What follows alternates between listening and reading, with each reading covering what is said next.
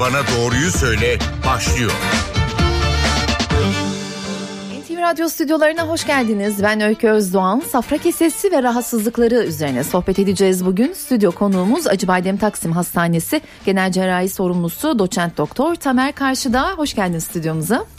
Çok teşekkür ediyorum Öykü Hanım. Bu nazik davetiniz için. Biz teşekkür ederiz. Telefon numaralarımızı hatırlatalım dinleyicilerimize. 0212 335 47 20 335 47 20 nolu telefondan bize ulaşabilirsiniz ve safra kesesiyle ilgili sorularınızı stüdyo konuğumuz doçent doktor Tamer Karşıdağ iletebilirsiniz. Hocam ilk soru safra kesesi nerededir? Ne işe yarar?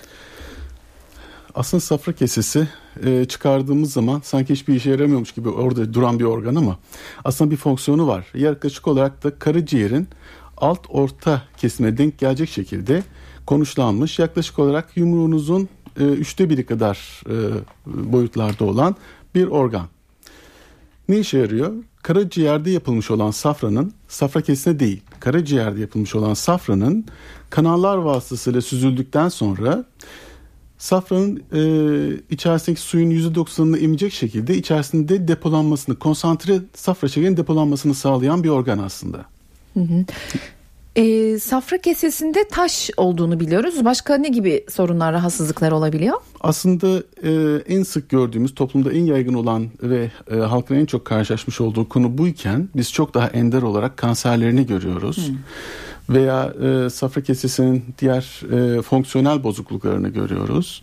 Ancak özellikle bugün daha çok e, üzerine duracağımız konu e, safra kesesi taşları olacaktır. E, kanserleri özellikle taşlarla çok fazla bağdaştırmak istemem. E, mümkün olduğu kadar da bu operasyonların veya safra kesindeki taş probleminin kanser korkusu yaratmasına asla e, olmaması gerektiğini söylemek isterim. E, o yüzden kanserden uzak bir kavram olarak taşları değerlendirmekte fayda var. Peki bu e, taşlar, safra kesesi taşları neden, nasıl oluşuyor?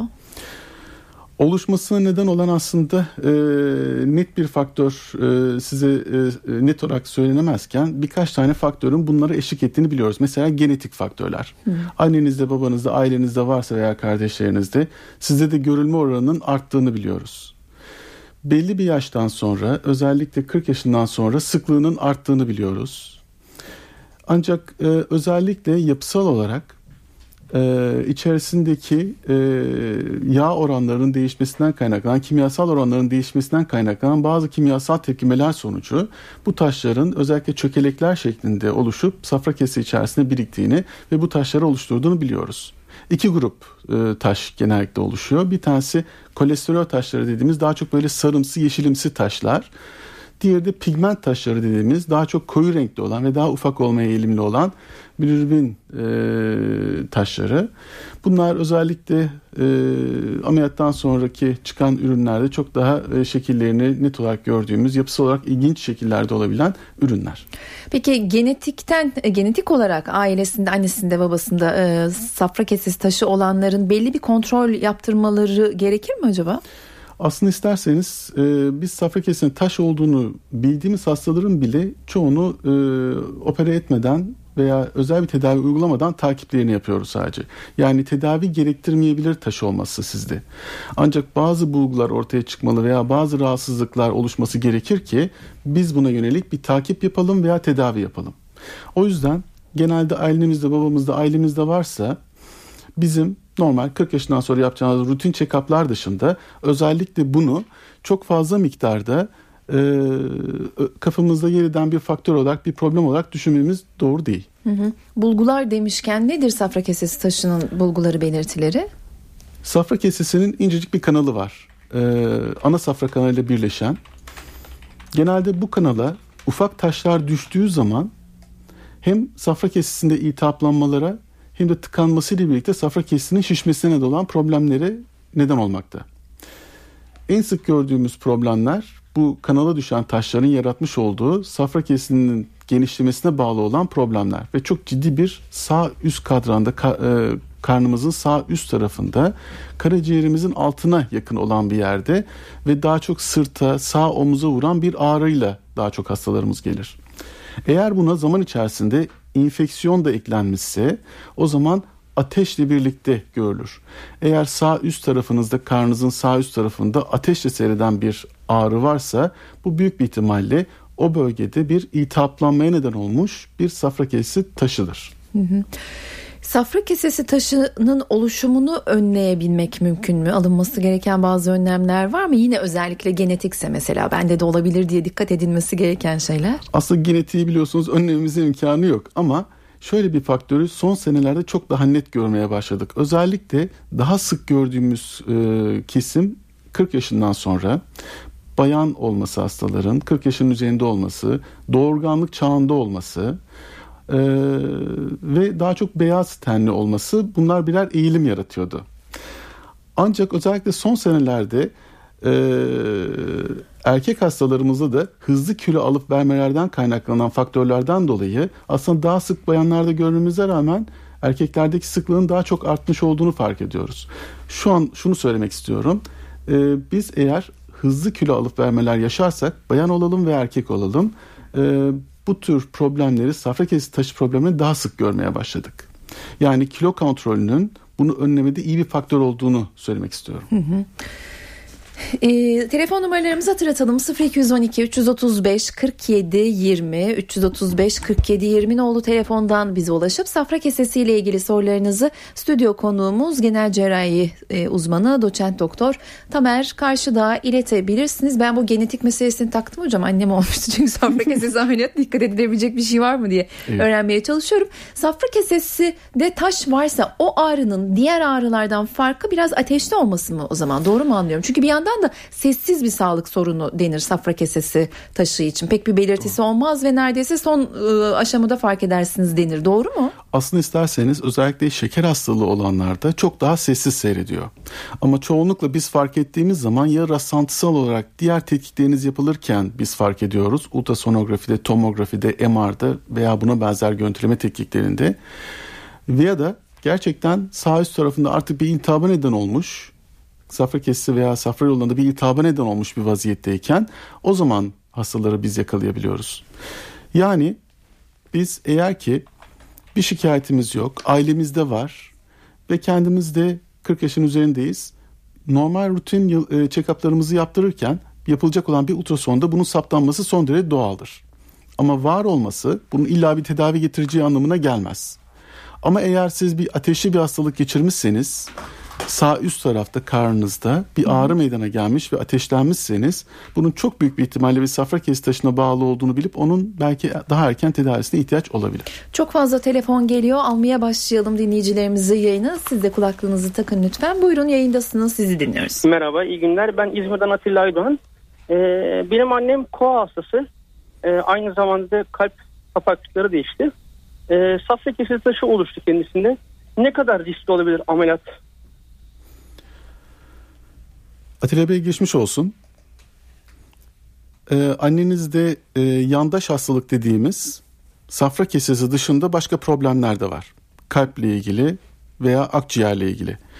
Ancak safra kesesindeki taşın gerçekten bir hastalık oluşturacak bir emaresinin olup olmaması bizim için her şeyden daha önemli. Eğer ki safra kesesinde taş var, kanala düşme ihtimali olmayan büyük taşlardan ve bugüne kadar da hiçbir problem yaratmamış. Ne bir ateşli bir hastalık ne karın ağrısı e, ne de buna benzer bir e, sindirim problemi. Bunların hiçbirisi yoksa biz illa safra kesesini alacağız diye bir kural yok. O safra kesesi onunla beraber e, yaşamına devam etmesi e, gerekir.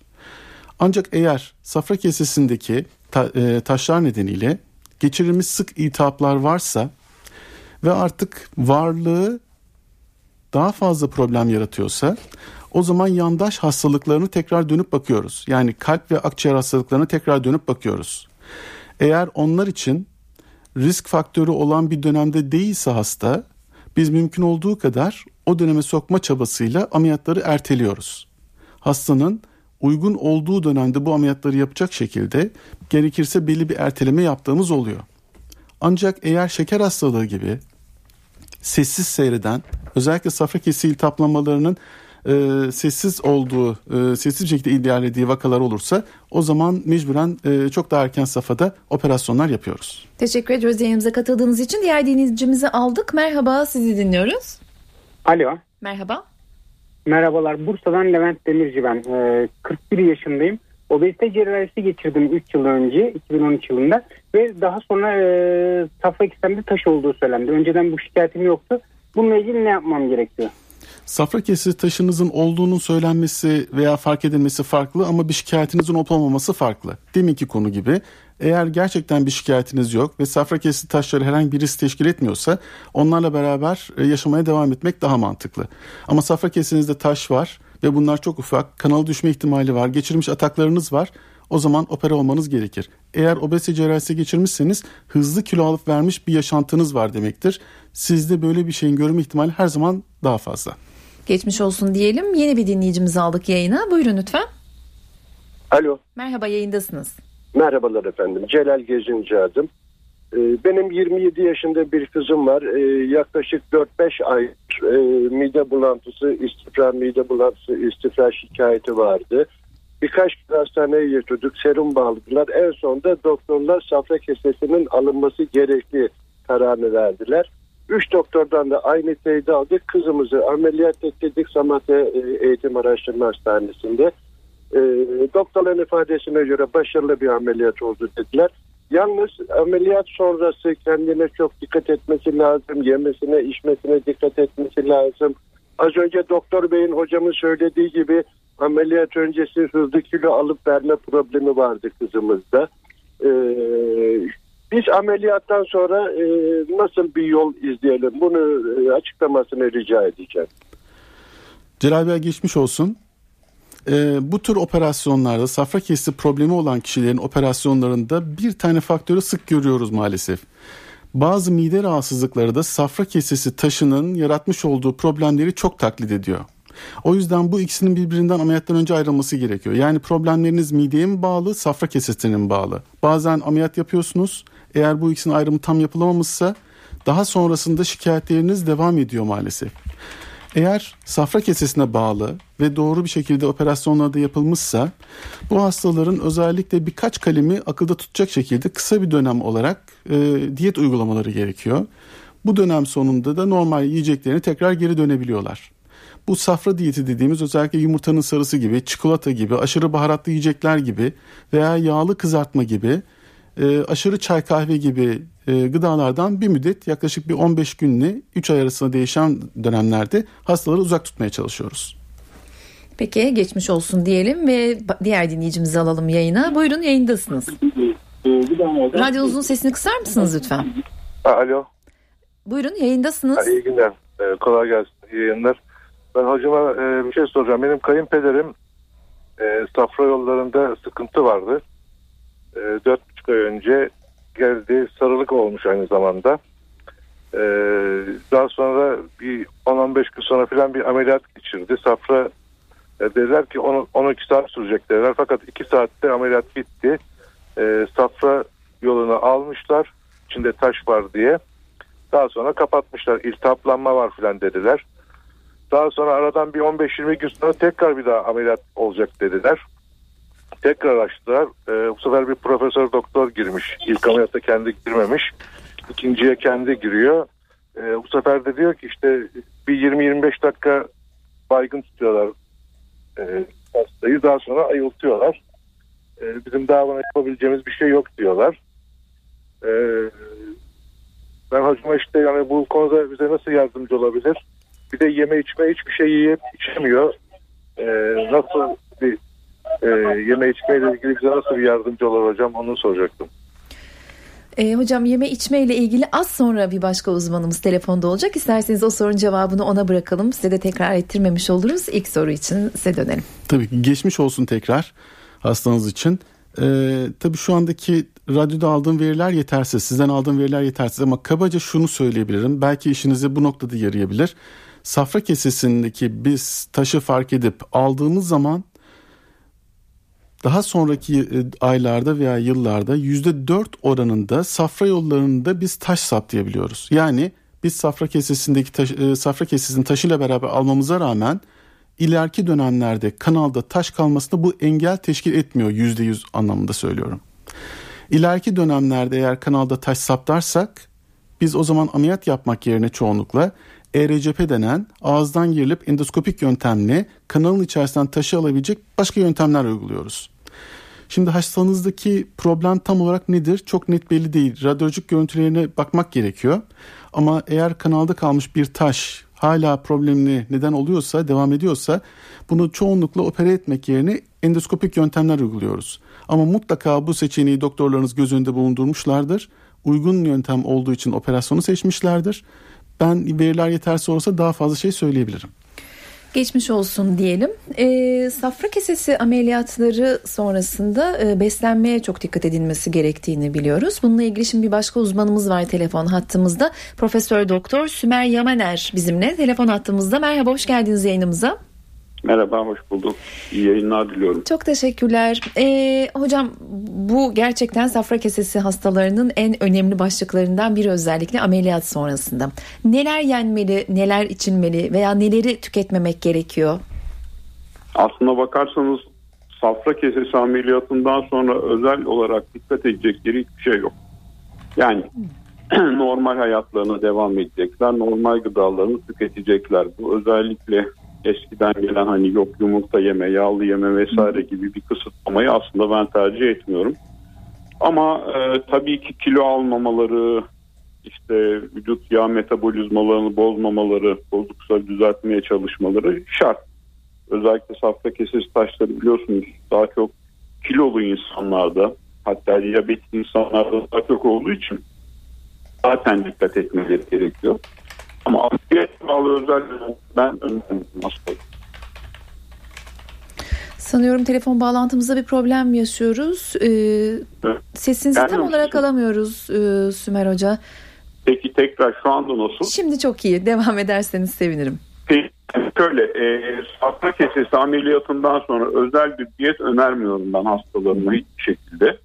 Yani yumurta yeme, yağ yeme vesaire gibi kısıtlamalarımız kesinlikle söz konusu değil. Tabii ki her ameliyattan sonra sindirim sisteminin bir alışma dönemi vardır. Dikkatli bir şekilde azar azar başlanır. Daha sonra normal yaşama dönülür. Yani safra kesesi ameliyatı olan bir insan bir ay sonra hani benim gibi sizin gibi normal yemeğini yer. Ama tabii ki e, safra kesesi taşı kilolu insanlarda, diyabetik insanlarda özellikle daha sık görüldüğü için bu insanlar genelde kilolu insanlar, diyabete eğilimli insan, eğ- eğilimli insanlar oldukları için buna yönelik genel sağlık önlemleri almaları gereklidir. Ee, peki safra kese genelde çünkü şöyle bir e, konuşmaya çok sık şahit oluyoruz. Safra kesem olmadığı için ben kızartmayı yemem. Evet Böyle- evet benim hastalarım hep soruyor bunları ama öyle bir şey yok. Öyle bir şey yok. Öyle bir şey yok. Yani safra kesinin işlevini safra kanalları hafif genişleyerek zaten üstlerine normal gıdalarını alabiliyor insanlar. Peki safra kesesinde taş oluşmaması için beslenmede dikkat edilmesi gereken başka şeyler var mı? Ee, Ne yazık ki bunun böyle bir sihirli formülü yok. Kilo almamaya e, önem vermek lazım. Tabii ki bunun için işte beslenme rejimine dikkat etmek, fazla yağlı yememek, spor yapmak bunlar çok önemli. Diyabete eğilimli insanların bu konuda hem doktor kontrolüne girmeleri hem de bunun önlemlerini almaları gerekiyor.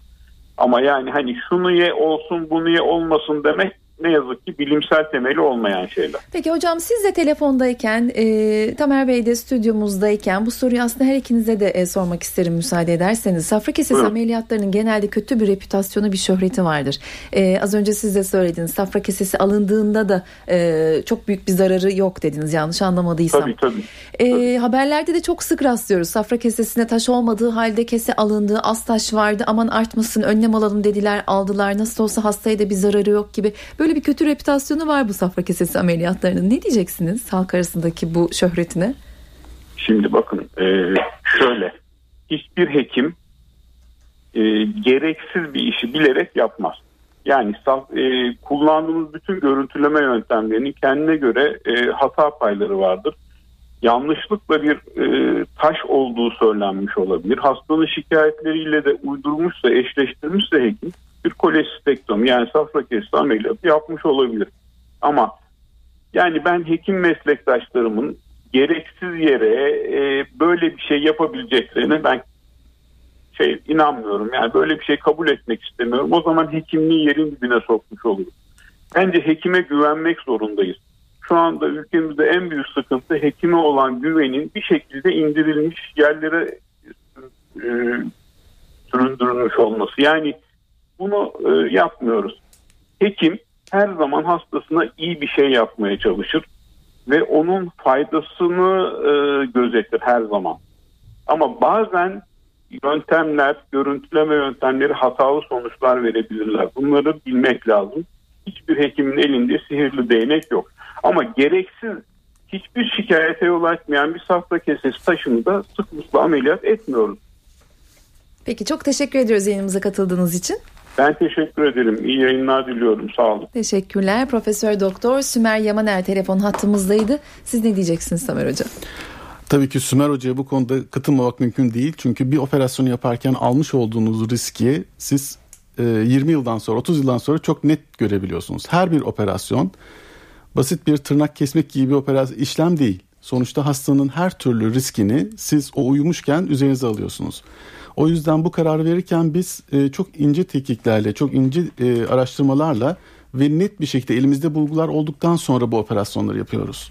Belki bundan 20-30 yıl kadar önce bu bilgiler daha da azdı, daha da az fark edilebiliyordu. Ama şu andaki teknolojiyle biz her şeyi kanıta dayalı olarak ortaya koyup her ortamda kanıtlanabilecek şekilde bu e, operasyonların yapılabilirliğini göstermemiz gerekiyor.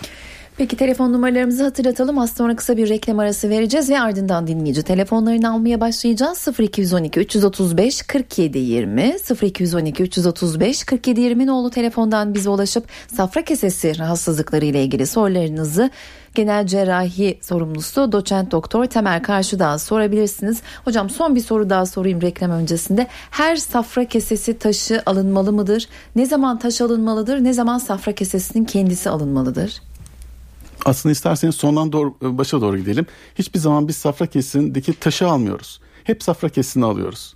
Onunla beraber taşlar da geliyor. Yapılan çalışmalar göstermiş ki eğer siz o taşları alırsanız zaman içerisinde safra kesesi tekrar bunları üretiyor. Biz e, yapmış olduğumuz operasyonların hemen e, hemen %99'unda çıkar e, taş içerisinde saptadığımız safra keselerinin iç duvarlarının kronik iltihaplı olduğunu da görüyoruz aynı zamanda. Yani bu safra keseleri, taş oluşturmuş safra keseleri aslında hasta olan şey taşın orada olması değil, bu taşı oluşturan safra kesesi. O yüzden safra kesesiyle beraber taşlar alınıyor. İkisi ayrı ayrı değil. Ee, bu operasyonları tabii yaparken e, bu kararı çok dikkatli vermek gerekiyor. E, gerçekten e, hastaya zararı var mı yok mu kısmını ilk önce iyi tartmak gerekiyor. Bir de risk grupları altında olan hastaları iyi belirlemek gerekiyor. Eğer şikayeti yok ama risk grubu altındaysa diyabetik vesaire gibi probleminiz varsa e, bu hastalarda operasyonu daha ön plana çekebiliyoruz. Peki kısa bir reklam arası verelim aranın ardından devam edeceğiz.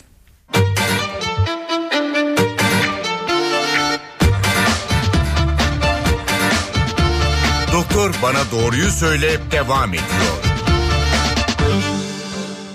Doktor Bana Doğruyu Söyle programındasınız. Safra kesesi rahatsızlıkları, safra kesesi taşları üzerine sohbet ediyoruz. Acıbadem Taksim Hastanesi Genel Cerrahi Sorumlusu Doçent Doktor Tamer Karşıdağ'la telefon numaralarımız 0212 335 47 20. E, bu bölümdeki ilk ve son sorumu soracağım. Çok fazla dinleyici telefonu var çünkü. E, tedavi yöntemi nedir? Ameliyat dışı yöntem var mıdır? E, sorumu özetleyeceğim. E, ameliyattan sonra kaç gün hastanede kalınır? Ameliyatın kaçıncı gününde işe başlanılabilir?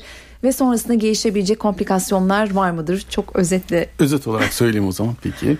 E, ameliyat dışı yöntemler eğer ameliyatı uygulayacağım, uygulayamayacağımız bir hasta varsa karşımızda o zaman taşları eritebilecek, aşağı küçük parçalar düşürebilecek bazı ilaçlar verebiliyoruz.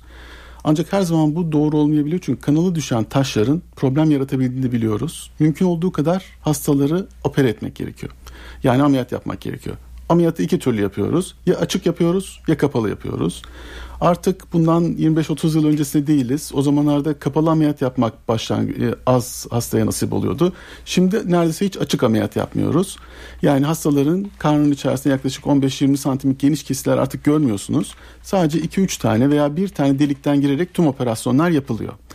Bu deliklerden girerek yani tek bir delikten, iki delikten veya 3 veya 4 delikten girerek bu operasyonları yapmak mümkün. Estetik açıdan son derece e, mantıklı bir yöntem. Hastanın ameliyat sonrasında ağrı duyma, duymaması için gayet mantıklı bir yöntem. Ameliyattan sonra hastalar genelde bir gece kalıyorlar hastanede. Ertesi gün evlerine gidiyorlar. Genellikle dren kullanmıyoruz. Bu hastaları seçmeye çalışıyoruz eğer kullanacaksak da.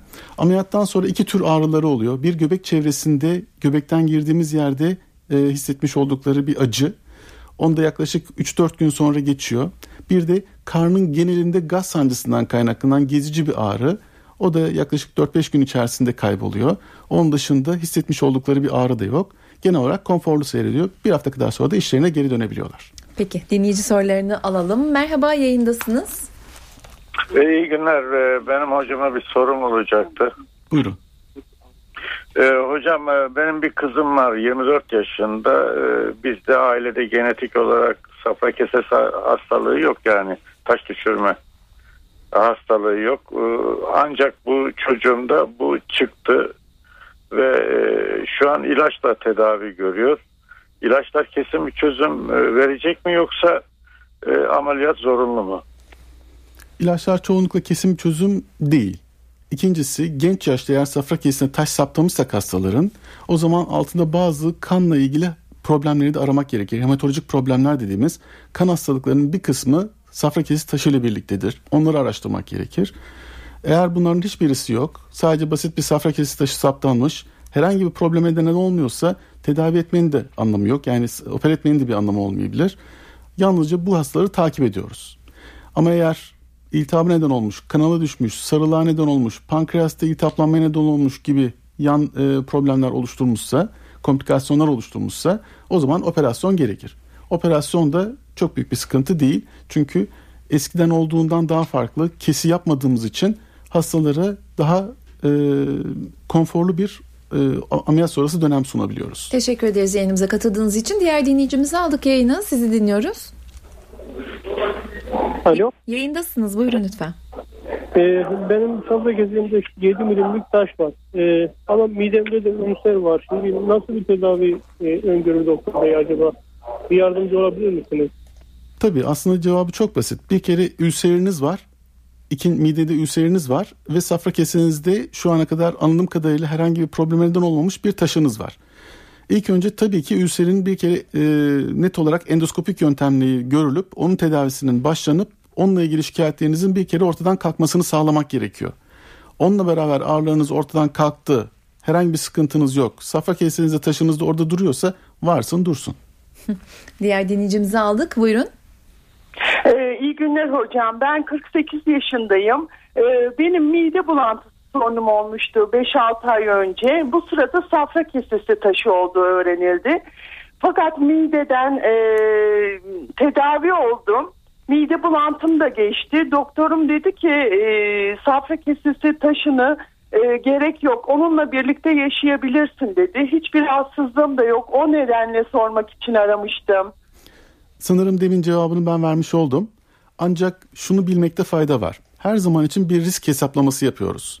Yani yaptığımız işler cerrahide dahil olmak üzere tamamen e, zararsız işlemler değil. Şu dönem içerisinde bu ameliyatlar çok başarılı yapılıyor ama yine de her bir hastayı uyuturken, uyandırırken bu riski iyi hesaplamak gerekiyor. Eğer e, sizde e, şikayete neden olmayan bir taş varsa onun yerinde bırakabiliriz. Yapmış olduğu şikayetleri göz önünde bulunarak da operasyon önerebiliriz. Diğer dinleyicimizi alıyoruz yayına. Buyurun. İyi günler Ankara'dan avukat Mehmet Alper. Ee, hocam iyi günler e, hanımefendi merhaba. İyi günler. Ee, benim gençlik yıllarım ben 36 yaşındayım. Gençlik yıllarımdan beri sürekli bir mide sıkıntılarım var. Ee, bu artarak devam etti. Ee, geçen hafta kolonoskopi ile endoskopiye girdim. Endoskopiden hiçbir netice çıkmadı. Midemde bir sıkıntı yok. Kolonoskopide çok küçük e, polipler test edildi. Onlar alındı. Ee, dün saat gece 1'de 2'de bir ağrıyla saat 9-10 saat e,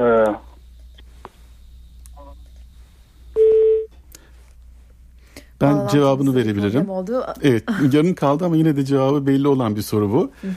Ee, evet mide şik- şikayeti yok Ee, ve zaman zaman e, bununla ilgili sorunları da olan bir hastamız.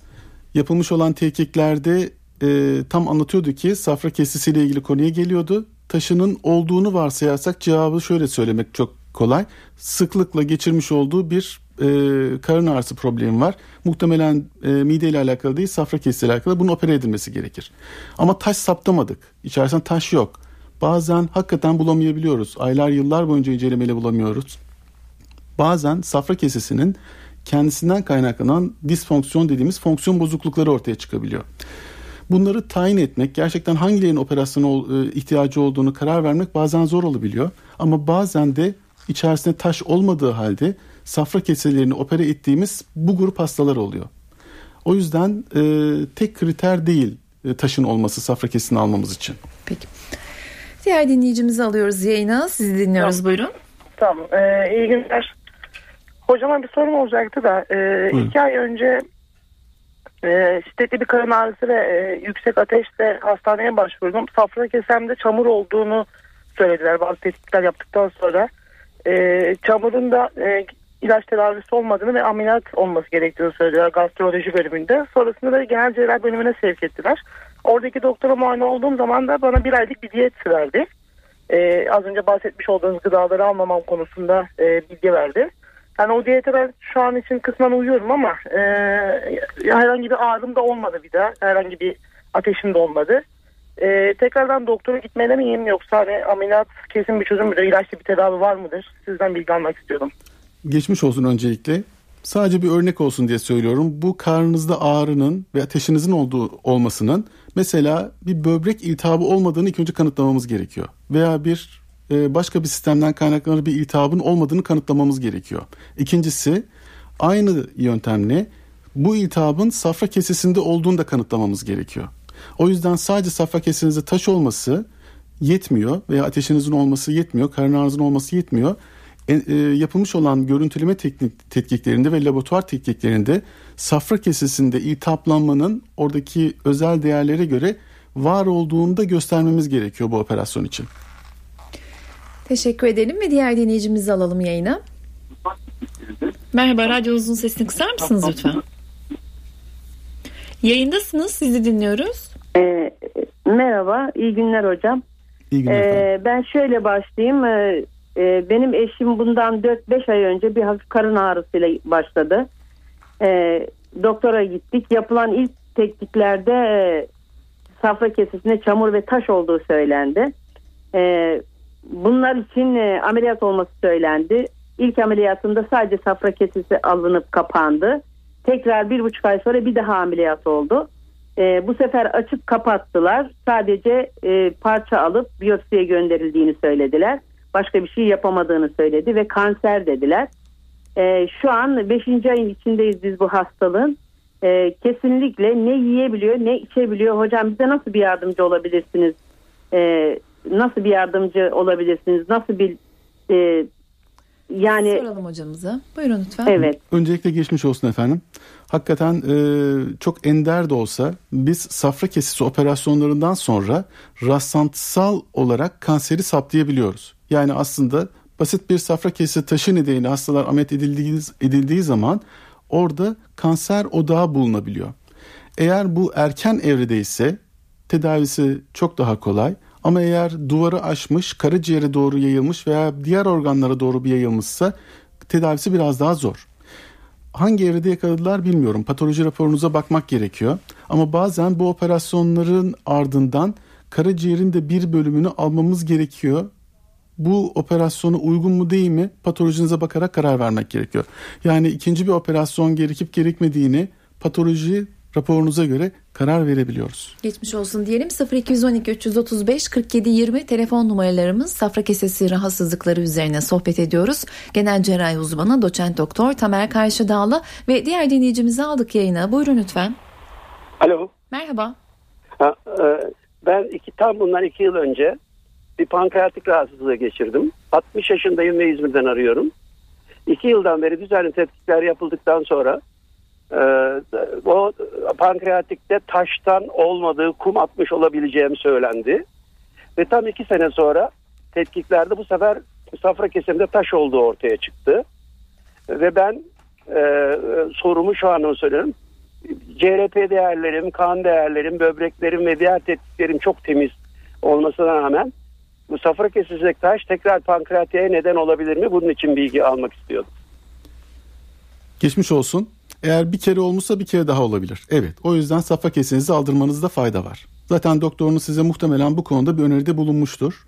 Ben kısaca safra kesi taşı eğer yerinde durmazsa, etrafa hareket etmeye başlarsa sadece safra kesinde iltihaplanma dışında kanalı tıkayıp, ana kanalı tıkayıp sarılığa neden olduğunu söylemek isterim. Ayrıca yine o kanala bağlanan pankreasın da ağzında tıkadığı zamanlarda da pankreas bezinde iltihaplanmaya neden olabilecek faktörler de olduğunu söyleyebilirim. Bu maalesef safra kesinde iltihap olmasından çok daha tehlikeli bir durum. Bazen hayati riskler yaratabiliyor. O yüzden böyle bir e, öykünüz varsa mutlaka bir cerrahınızda görüşmenizde fayda vardır. Diğer dinleyicimiz yayında sizi dinliyoruz. Ee, ben mi söyleyeceğim? Evet buyurun lütfen. Şimdi benim e, ben de şey yaptırdım gittim e, bana şey çektirdiler e, safra kesesinde. Bana 17 milim e, taş var dediler ama dedi ki bana e, e, burada var 10, 15 milim çapında diyor. Bana ameliyat e, eğer çok dediler ağrı olursa e, şey ameliyat o, ameliyata gel dediler. Bende de çok fazla ağrı yok ya. Bazen mesela şey midemin midemde ağrı oluyor ama yani çok ağrı olmuyor. Peki ne yapmam lazım ben buna? Bunu Geçmiş olsun öncelikle. Şimdi tabii ki bir e, problem var orada. Safra kesenizde bir taşınız var. Anladığım kadarıyla zaman zaman sizin fazla demeseniz bile bazı şikayetleriniz var. Bunu direkt olarak e, e, sizlerin karar vermesi yerine bunu bir cerrahınızla konuşup bu kar zarar hesabını e, doktorunuzla beraber yapıp ne kadar şikayetinizin olduğunu e, ona ayrıntılarıyla iletip muhtemelen operasyon olma, olacaksınız e, gibi görünen bir e, tablonuz var. Diğer dinleyicimizin sorusunu alalım. Buyurun. Hayırlı yayınlar diliyorum. Teşekkürler. Hocam e, benim e, safra kesesinin üzerinde 2010 yılında e, 3 milim polipler vardı birkaç tane.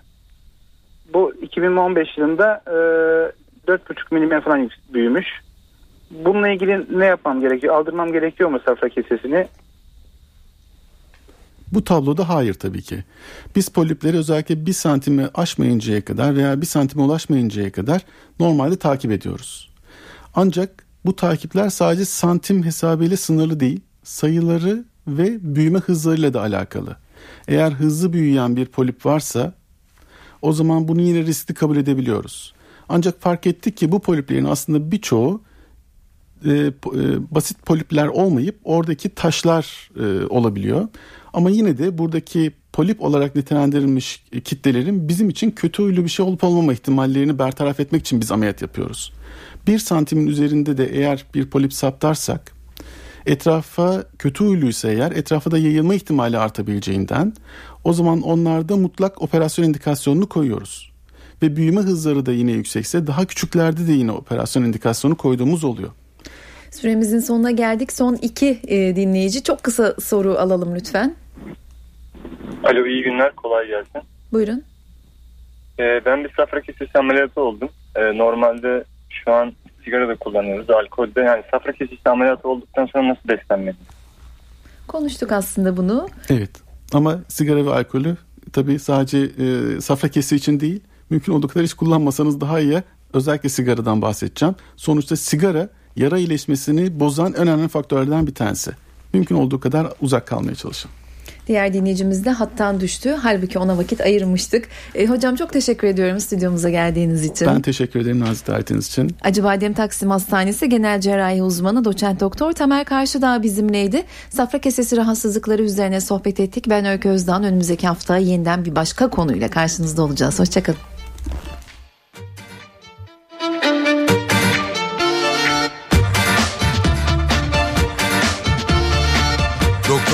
Doğruyu söyle.